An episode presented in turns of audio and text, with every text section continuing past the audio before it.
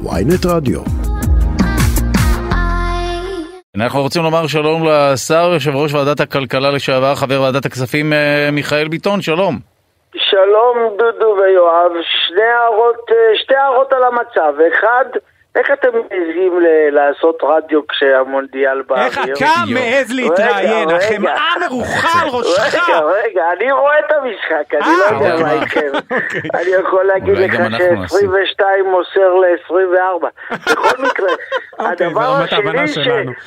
והדבר השני זה, עד היום כל פעם שהתראיינתי אצל דודו זה היה בפחד.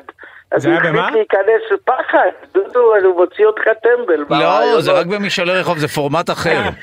בדרך כלל, כש- כשאני בנונסנס, זה ענף אחר, זה פרנסה עכשיו אחרת. זה המסלול הרציני. עכשיו, כן, ולכן, אתה יודע מה אני עושה פה? אני פשוט שותק ונותן ליואב לנהל לא, את חס העניינים. וחלילה, תשאל. והוא לא, יאכל לא, לך לא. את הראש. חס אתה מתגלה וחלילה. כמראיין עומק. קדימה, לא, לא, הוא חבר'ה. את כל השאלה. קדימה, דודו, בהצלחה.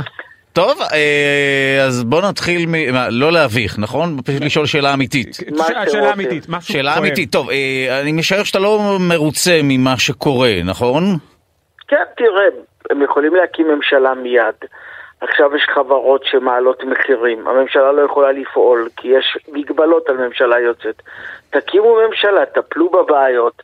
אתה מדבר על להבים? אתה מדבר על להבים? לא רק מדבר? להבים, על אוסם, על כל אחד שמעלה מחירים, על פעולות שנעשות עכשיו, על סודה סטרים שבסכנה. ומה הממשלה הייתה יכולה לעשות אם היא הייתה נכנסת לתפקידה שאתם לא יכולים לעשות אתה עכשיו? יכול, אתה יכול לתת מענקים למפעלים, אתה יכול ל- להפעיל את ועדת המחירים ולראות אם יש פה תיאום- מחירים, את רשות התחרות. יש המון פעולות שניתן לעשות. ממשלה יוצאת מוגבלת, היא חסרת שיניים, וזה מעין חודש אחרי עוד שלושה ארבעה מער, מערכת בחירות שלא זז כלום. ויאללה, תקימו ממשלה, יש לכם רוב אה, מכריע, אחרי זה תביאו כל. חוק שאתם רוצים. הזכרת באמת את העניין הכלכלי, אה, האם אפשר למנוע, אני שואל גם אותך, אה, השר מיכאל ביטון, וגם את אה, יואב אמיתי, האם אפשר למנוע מתאגידים בינלאומיים לרכוש אה, בין היתר חברות אה, שלנו כאן בישראל? כי אנחנו לאט לאט מגלים שיש לזה מחיר. זה פחות אה, כיף ממה שנדמה בהתחלה, עם כל חגיגות האקזיטים. ראשית, אתה צודק, ותוסיף לזה את, השיק... את השיקול האסטרטגי הביטחוני. להבים זה דבר שמשרת אה, מטוסי תובלה, מטוסי קרב. ההיסטוריה של ורטהיימר, כשהקים את זה, לדעתי בשנות ה-70, הוא נתבקש על ידי המדינה לייצר להבים כי היינו תחת אמברגו של נשק. כן. זאת אומרת, ייצור עצמי של כל מיני מוצרים, גם מזון אגב, כי חושבים שהכל אפשר לייבא ורואים מה קורה עם אוקראינה ורוסיה שפתאום משבר עולמי והכל אבל עולה. בסוף לא היית יכול ללכת אבל לוורטהיימר ולהגיד לו, אל תמכור. הוא אדם פרטי. אה, כן, אבל יש יחסי גומלין לתעשייה עם מדינה, למשל מענקים שקיבלו להקמה. אה, במקרה הספציפי הזה יש לנו באמת שנה להציל את להבים, כי ההודעה האמריקאית על מכירת המפעל מאפשרת שנה של ייצור מלא. וכיוון שכך אנחנו נוכל אה, לנסות לבנות איתם דיאלוג, או לייצר את המוצרים החדשניים הנכונים, או אה, למצוא חברה ישראלית או אחרת שתקנה את המפעל הזה ותמשיך ל- לייצר.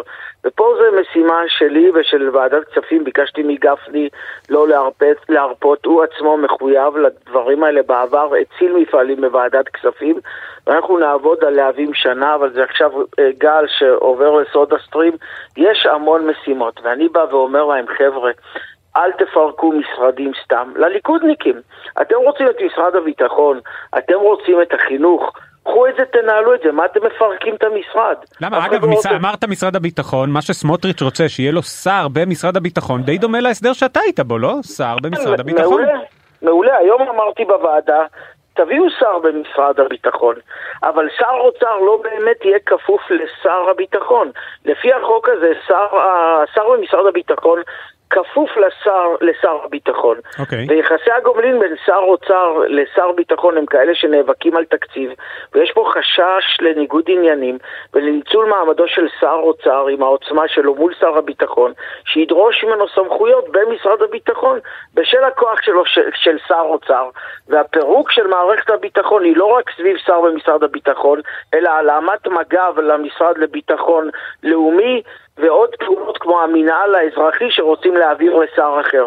אתה מפרק את היכולת של השר בליכוד לתפקד ולעשות את העבודה כמו שצריך, ובכלל לשרת את המדינה. עד שהבאנו את הגיל הרך למשרד החינוך. עד ששיקמנו את החברה למתנ"סים, הייתי דירקטור שם, והפכנו אותה לזרוע רשמית של ביצוע של משרד החינוך. לא לפרק משרדים, כי זה יפגע בתפקוד, ויפגע בליכוד, ויפגע באזרחים. כלומר הבעיה היא הביזור של המשרדים לכל מיני משרדים אחרים. אבל אגב, גם הרעה החולה הזאת של uh, כמות השרים שצריכים באמת לתלוש מכל מיני uh, uh, משרדים טלאים כאלה ואחרים, גם זה עוד פעם המשך גם לממשלה שלכם שהייתה לא ענקית. תשמע אותי, לא תשמע אותי פוצה פה, כשעשו דברים כדי לקיים קואליציה, כולל ריבוי שרים, אז מותר להם וזה לגיטימי. אבל לפרק את משרד הביטחון ואת משרד החינוך, או להפר את האיזונים של מפכ"ל ושר אה, לביטחון פנים, אלה דברים תקדימיים. זה יפגע באזרחים, זה לא נכון, וזה לא נכון לליכוד. שים לב שכל הדרישות האלה באות משרים שלא יהיו מהליכוד. כן, וזה מחליש בסדר, את הליכוד אני... לשלוט במדינה כ- כמפלגה גדולה רגע, ומרכזית. אין, אין שום סיכוי שזה ישפר את המצב? אני באמת מנסה להבין האם זה, זה יפגע או שזו ביקורת, כי אתה יודע, הם בצד שר השני. שר במשרד הביטחון שהוא כפוף באמת לשר הביטחון ומאותה מפלגה, כפי שעבדנו אני וגנץ, יכול לשפר. אז אני התפניתי לטפל בנכי צה"ל ובמיגון הצפון ובחקיקה של חוק לעוטף עזה. אפשר לעשות עבודה משלימה ולגבות את שר הביטחון. אבל תדמיין, ואני אומר לך, תרשום את הרעיון הזה. בעוד שלושה חודשים, שר ביטחון מהליכוד, בעימותים עם השר במשרד הביטחון, ובעימותים עם השר למשימות לאומיות, ובעימותים עם השר לביטחון לאומי. הדבר הזה יקרה בעוד שלושה חודשים מהיום. זה לא פתרון הרמוני שיוצר פתרונות וכיסוי רחב של uh, שירותים. אלא, uh, יושב ראש ועדת השליטה... כלכלה בממשלה הנוכחית שיוצאת, uh, רב מאוד עם שרת התחבורה, אולי לפעמים עימותים זה דבר טוב? נכון. לגופו של דבר נאבקתי על הפגיעה בפריפריה, בתחבורה הציבורית. זה היה מאבק ענייני על נושא.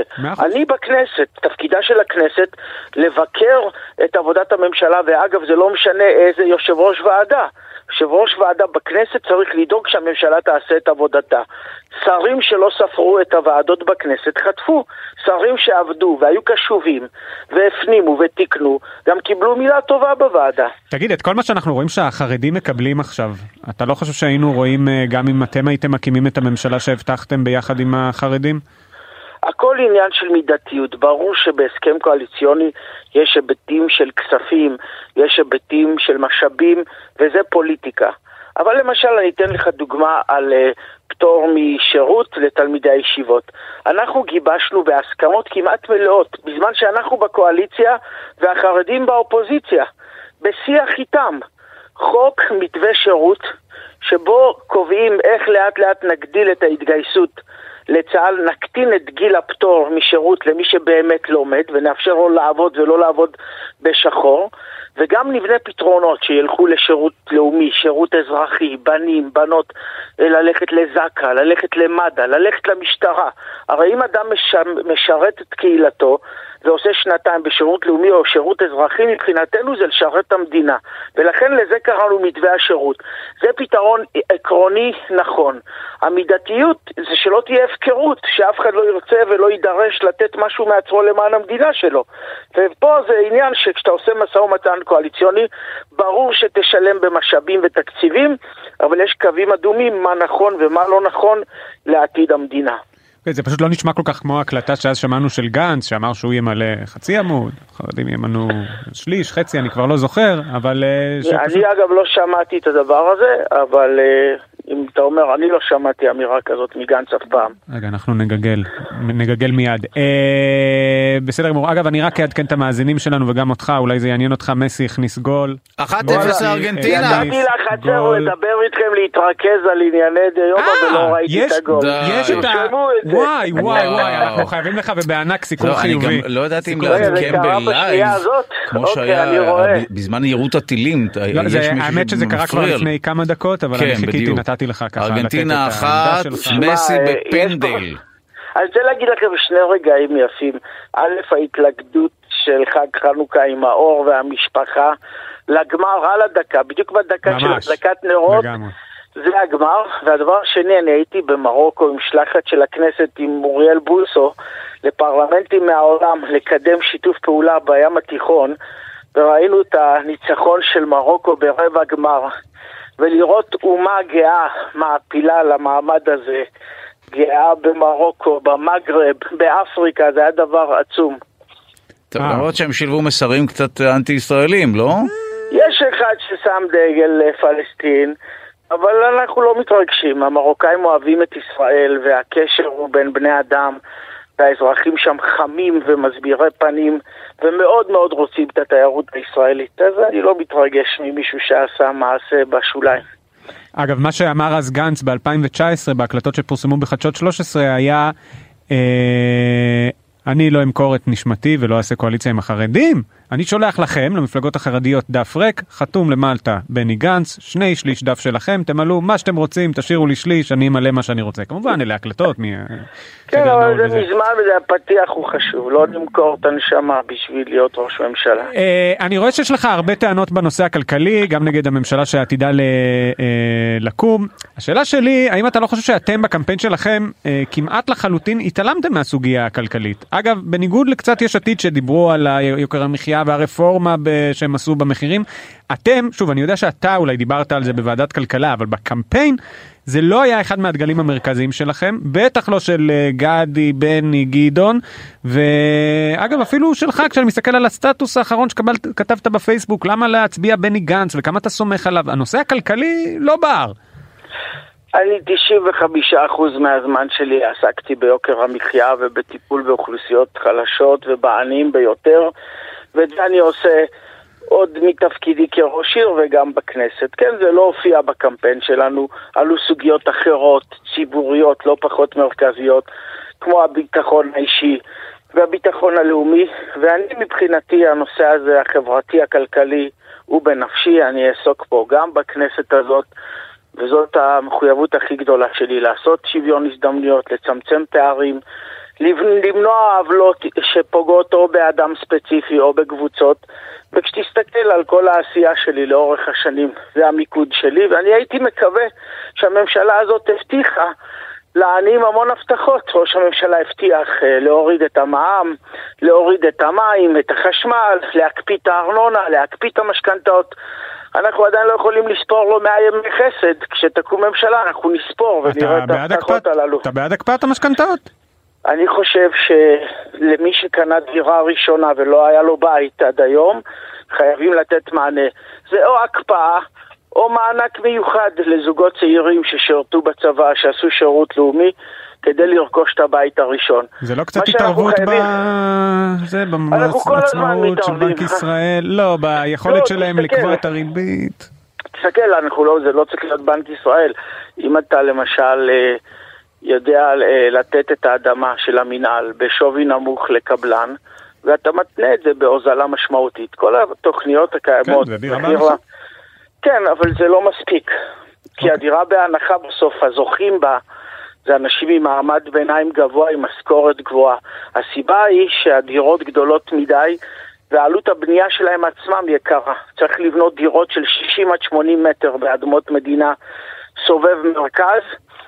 בתים על רבע דונם, בתים קטנים של 80 מטר בפריפריה, עם יכולת להכפיל אותם בעתיד. שמע, אני מה זה מסכים איתך, השאלה שלי, אני ראיתי שהתבטאת גם, אה, גם על זה, גם בנושא עמידר, שאתה טוען שהיא חברה כושלת, האם את כל הדברים האלה אמרת לשר הבינוי הנוכחי עדיין, שאיתך עכשיו במפלגה? בוודאי, גם דרשתי פיילוט, גם נאבקתי בעמידר בשנה האחרונה, המאבק שלי בעמידר. עוד מתפקידי כראש עיר, אני הכרחתי אותם לשפץ פה 60 בלוקים ולתקן עוולות אבל המאבק הזה לא נגמר, והגיע הזמן שנשאל את עצמנו האם אנחנו מדינה עשירה שרוצה לדאוג לחלשים שלה. היינו מדינה ענייה שידעה לדאוג לחלשים, ואנחנו עשירים ויציבים וב-OECD ומקטינים את כמות הדיור הציבורי. ואדם בישראל שהולך לעבודה, מגדל ילדים, לא מצליח לקנות בית, לא מצליח לשכור בית, זה כשל של 15-20 שנה, זה לא ממשלה ספציפית, אבל התיקון הזה חייב לבוא. מאה אחוז, מה הסיכוי שנראה אותך בממשלה הקרובה? אנחנו הודענו שלא נשב, ואנחנו מקיימים את ההתחייבות שלנו, ואנחנו רק רוצים שתקום ממשלה ושיעבדו כבר למען האזרחים, לא יתעסקו בחוק לכל שר, ואם כבר מביאים חוק לכל שר, שיביאו עוד 30 חוקים, כי יש 27 שרים שלא קיבלו חוקים. רק מזכיר לך שראש המפלגה שלך, הדבר הראשון שעשיתם היה לשנות את כל שיטת המשטר הישראלית לראש ממשלה וראש ממשלה חליפי, והכל מסיבות קצת פרסונליות. אני הייתי בעד, כי העם חצוי והאזרחים אוקיי, חצויים. אז משרד פרסונלי זה כלום לעומת ראש ממשלה לא, חליפי, המצאתם לא, שיטת משטר חדשה. חליפי זה איזונים בין שני גושים. זה יכולת להטיל וטו כל צד, שלא יעשו החלטות ממשלה שפוגעות בצד השני. אז הנה, אז עכשיו יש לך שר ביטחון חליפי, שעושה בדיוק אותו דבר רק במשרד הביטחון. אבל שבאמת יהיה כפוף לשר הביטחון ולא ינצל את מעמדו כשר אוצר אה, לפגוע בסמכויות של שר הביטחון. מאה אחוז. אה, מיכאל ביטון, השר ויושב ראש ועדת כלכלה לשעבר, חבר הכנסת מיכאל ביטון, סליחה, וחבר ועדת כספים, אני ממש ממש ממש מודה לך שהתראיינת אצלנו בזמן הגול של מסי! אנחנו חייבים לך! שברנו שיא פה, רעיון רציני עם דודו ויואב, ואתם על הכיפאק, וחג שמח, עם ישראל. תודה רבה. שינוי תדמית שלי, יכול להרוויח נקודות פה. תודה רבה לך על הדברים. חג שמח. ערב טוב.